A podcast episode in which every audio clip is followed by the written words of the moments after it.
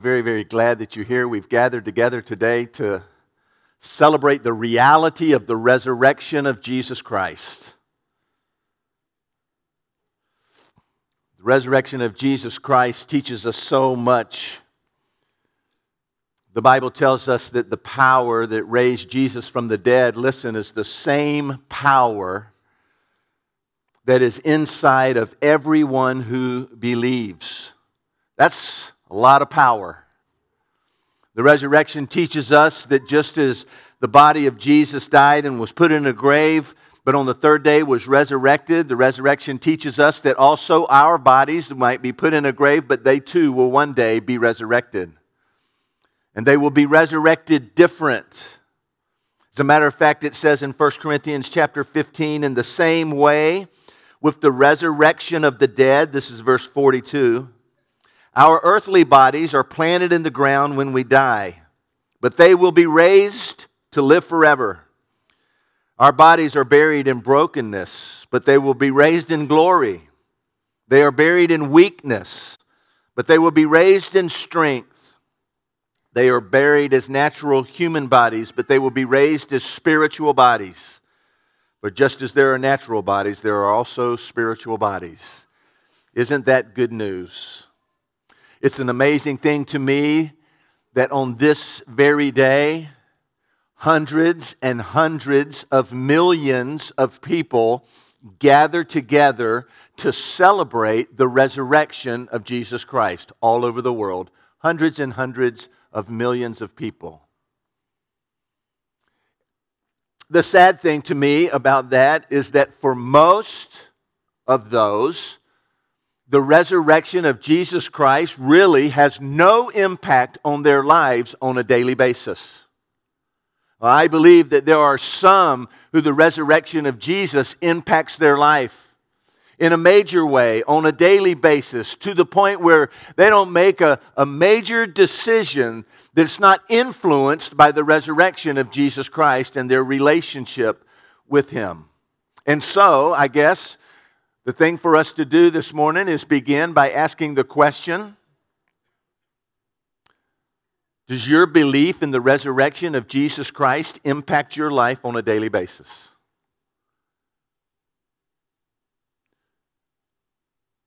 I think that if, if there's some hesitancy there, and maybe I'm not sure how I should answer that, that, that you should at least give place to the possibility that you really don't believe that Jesus was raised from the dead. Another way to ask that question might be if you did not believe in the resurrection of Jesus Christ, would you live your life any different than you do now? There was a guy in the Bible whose life was radically changed by the resurrection of Jesus Christ. His name was Paul. Paul led a comfortable life. He was a man of influence. He was a, a, a, a man of authority, a man of wealth. And then he began to believe in the resurrection of Jesus Christ, and it changed his whole world. It changed his life dramatically. Paul was a persecutor of Christians. But after he began to believe that the resurrection of Jesus Christ was a fact, that it was true, that it impacted his life, then he became what may be the most persecuted man in the history of the world. The resurrection changed his life. The resurrection has changed my life. Paul says in 1 Corinthians chapter 15 and verse 19, he says, Look, if our hope in Christ is for this life only, we should be pitied more than anyone in the world. It's as if Paul was saying, You think what I do, I do for fun? If there's no life after death, you should pity me. He goes on and he says in the 32nd verse of the same chapter, he starts by saying, What value was there in fighting wild beasts, those people of Ephesus? Then he says this If there be no resurrection from the dead, if there is no resurrection, then let's feast and drink, for tomorrow we die.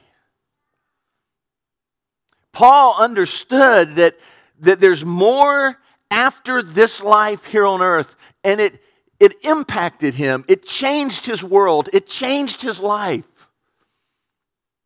I think the, the same kind of thought is what changes my life when I, when I believe in the resurrection.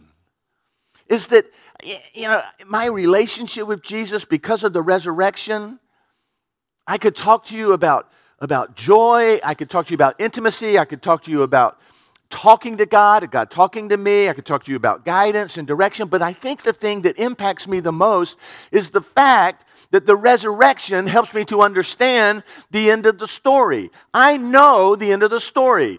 Hey, I know how everything turns out. And that has a direct influence on me, on decisions that I make. It has an influence on, on, on, uh, how I serve and what my priorities are. I know how it ends. I, I remember a time uh, as a child, uh, sometime in my 30s. Back in those days, I, I, um, I was a fanatical Florida State football fan. I was nuts, crazy, ridiculous, go into a state of depression if we lost, kind of thing.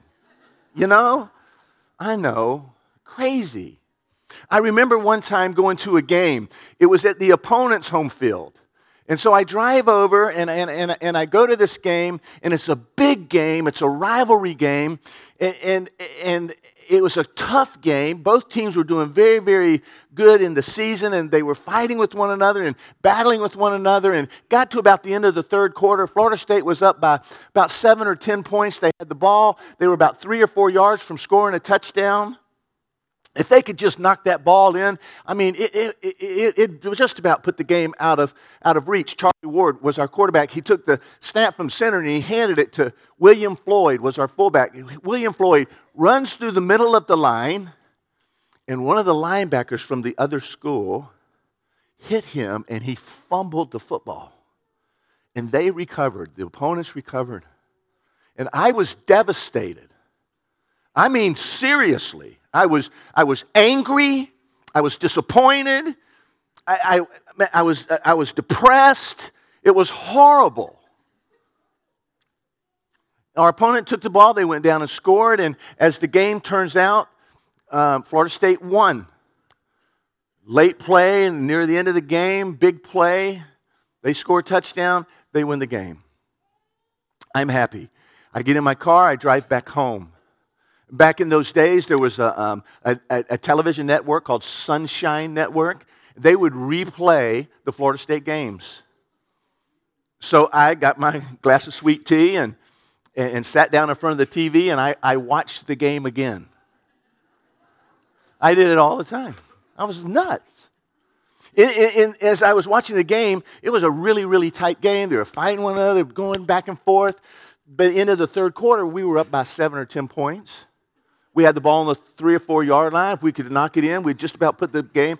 Charlie Ward takes the ball, hands it to William Floyd. He hands right through. I'm watching this on TV. He right through the, the, the, the line of scrimmage. Boom, linebacker hits him. He fumbles the ball, and they recovered. And I could have cared less. I mean, the opponents, they were high fiving one another and they were celebrating and walking around. And I was thinking to myself, you're going to lose. right? Because I knew how the game ended. And it didn't bother me at all that there was a fumble. And life is like that. And the perspective that the resurrection gives me, folks, I know how it all ends. I know that I'm going to be raised I, I, have a corruptible body now, but one day I will have an incorruptible body. And life can be intense, and life can be disappointing, and life can have fumbles, and life can have interceptions, and life can have penalties, and life can have sacks, and life can have all of those difficult times. But I know how it ends. We win. Praise the Lord. We win. We win because of the resurrection of Jesus Christ. That is why Paul said, Look, if this life's all there is, then pity me. But there's more after this life. The resurrection of Jesus Christ needs to impact your life. Does it impact your life at all? I want this for you so bad. I want you to understand the reality of, uh, uh, of God's love for you. I want you to understand the power of the resurrection. I, I, I want this for you so bad. I want you to have a belief in the person of Jesus Christ. I want you to have eternal life. I want you to experience forgiveness of sins. And I would do just about anything for you to experience that. And it, it, it, makes me want to sit down with you. It makes me want to answer all your questions. It makes me want to debate the, the facts with you. It makes me want to argue with you. But I have come to realize what the words of Jesus during his earthly ministry really meant when he would teach and he would teach and he would teach. And then he would end his teaching with this Let him who has ears, he who has ears, let him hear. He who has ears, let him hear. And, what that really means, Jesus is the only person that said that in all the Bible. And he said it over and over and over again. And what it means is, is I am teaching you the truth, and if you want to understand it, you will understand it. If you have a heart for truth, you'll get the truth. I sit down with you and you say, Well, Dale, I'd like to believe. But, um, you know, I read the Da Vinci Code. So I go, okay, if I can, if I can explain that away, if I can refute that, if I can bring you to a place of understanding that that's a bunch of bunk and it's a big joke, then will you believe? Um, well, no, there's the Gospel of Judas, you know, that we got to talk about. I go, oh, come on. Really? All right, well, if I can, will you believe? Well, there's the hypocrites in the church, right? So I say, okay, we'll get rid of all the hypocrites, and then, of course, there'll just be you here. And, and uh, but, but, but then would you believe? The fact of the matter is, is, is we, we don't believe because we don't want to believe. We don't understand the truth because we don't want to understand the truth. And what's interesting to me is we're talking about heaven and hell. We're talking about eternity. We're talking about forever and ever and ever. And so, and so I say to you, I say, hey, um, you think you go to heaven when you die? And you go, yeah, I think so. And I go, well, that's great. Why? Well, I'm a pretty good person. You're going to go to heaven when you die? I think so. Why? I, am a, I'm a pretty good person. And I ask you the question today are you risking heaven and hell on I think so? Are you risking heaven and hell on I'm a pretty good person?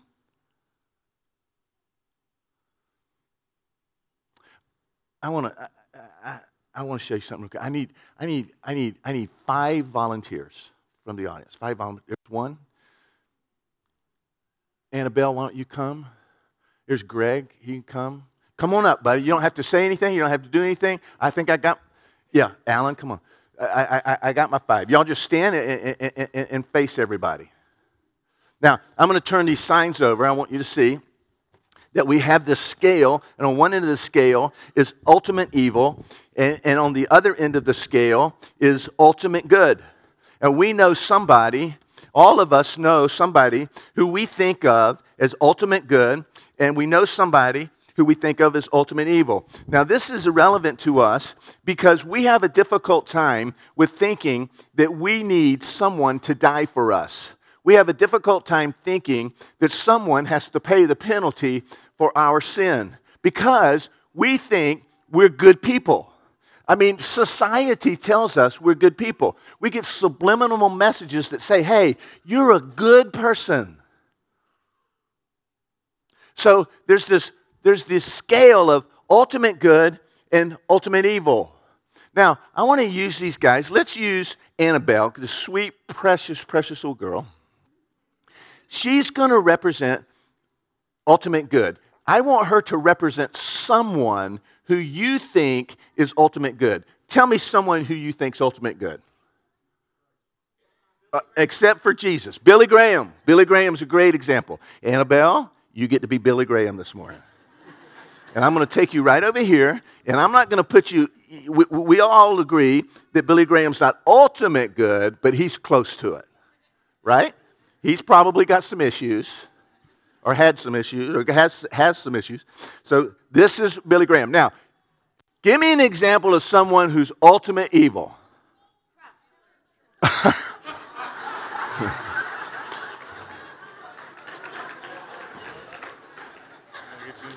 Yeah.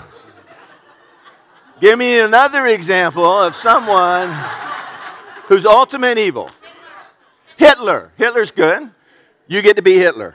And I'm going to sit you right over here next to, next to ultimate evil. There's probably one good bone in your body, so you're not ultimate evil, but you're right.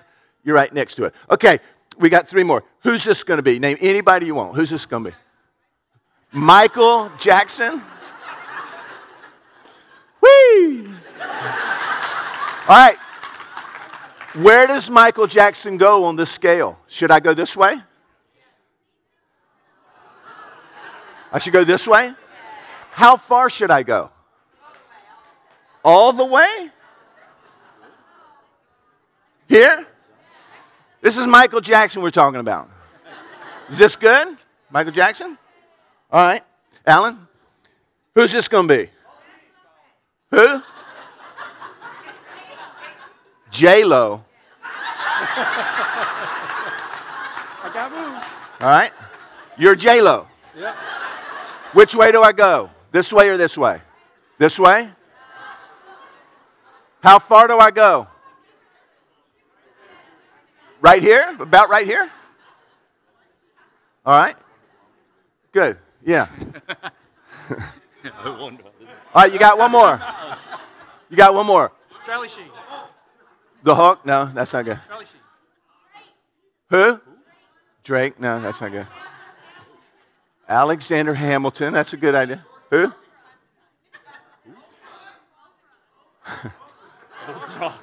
Oprah.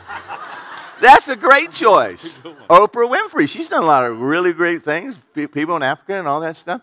Where, where, where should I put Oprah on the scale? This way?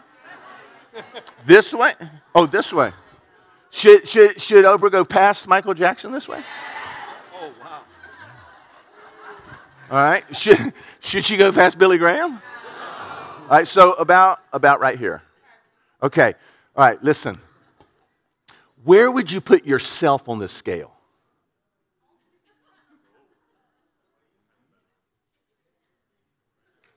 Where would you put yourself?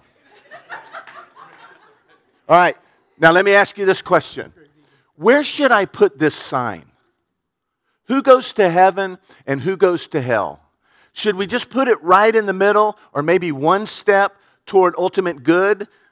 Because, you know, it's all on a scale. And if we do a little bit more than good than we do bad, then then we get to go to heaven. What, you think you go to heaven? I think so. Why? Because I'm a pretty good person. So, where should this go? A quarter of the way? Maybe it should go this way. Okay, guys, thank you all so much.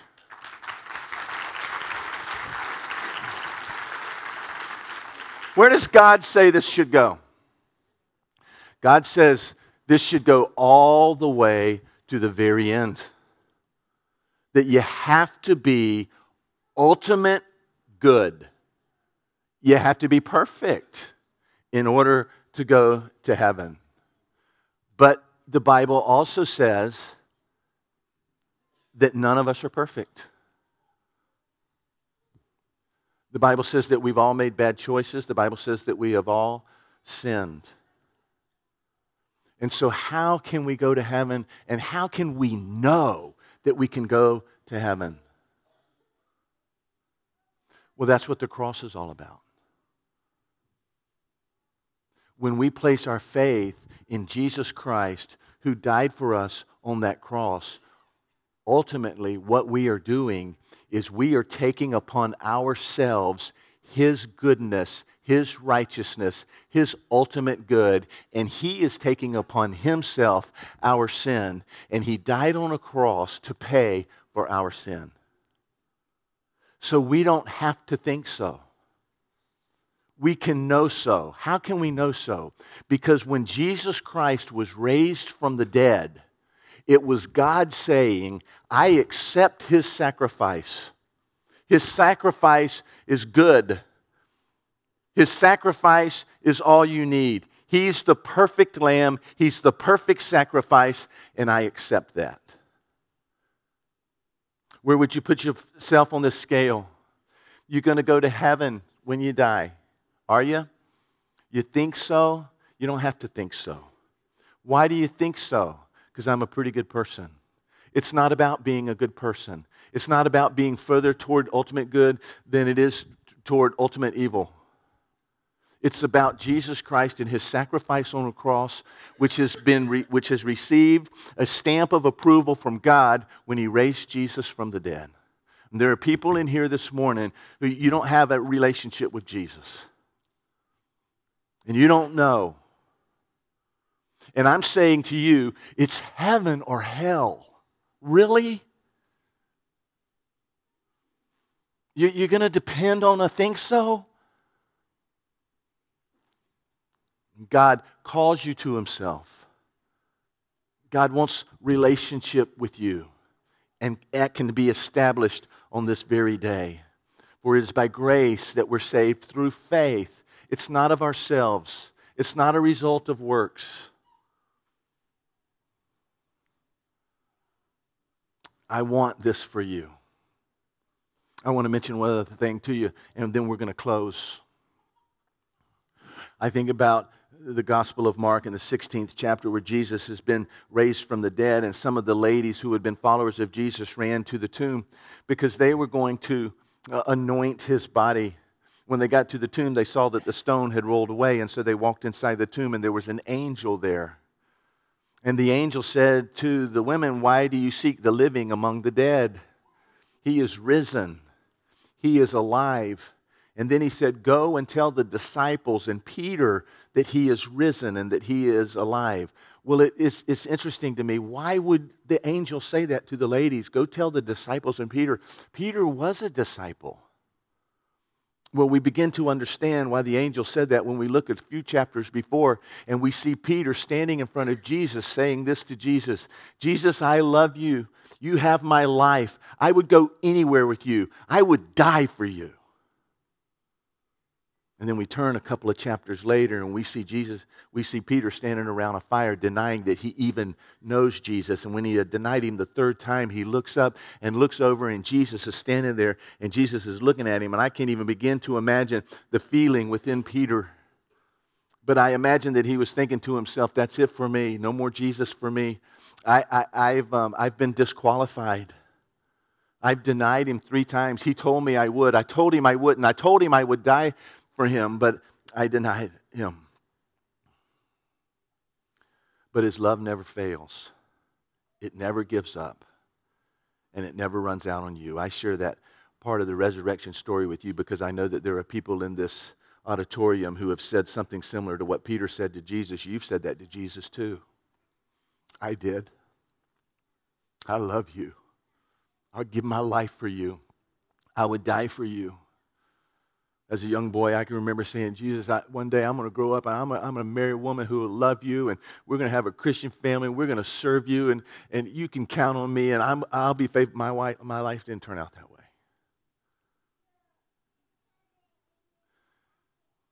And maybe you had made that commitment to Jesus. I love you. I'll die for you. I'll go anywhere with you. I'll serve you my whole life. And maybe your life didn't turn out that way. Here's what I want you to know this morning His love never fails, it never gives up it'll never run out on you. And, and, and that angel could have mentioned your name when those ladies came to the tomb. Go tell the disciples and go tell, I'm alive. I'm alive. Jesus calls you to himself this morning. I want the resurrection of Jesus Christ to impact your life on a, on a daily basis, and it can. When we have that close relationship with him, he leads us, he guides us, he empowers us, he sets us free, he gives us hope. I want you to experience that on a daily basis. Maybe you've never asked Jesus to save you. Maybe you did that at some time in your life, but you've walked away from that. You can be right today. I want to invite you to stand. I'm going to ask you if you would to take the connect card that's in the chair in front of you. If you've made a decision for Christ today, I'm asking you to please let us know. A decision for Christ is the beginning of something new, it's not the end. And we want to walk that journey with you. We have some information. So let us know how we can contact you and let us know the decision that you make. This, con, this connect card is important because it's your way of communicating with us. You can use it for any reason that you want.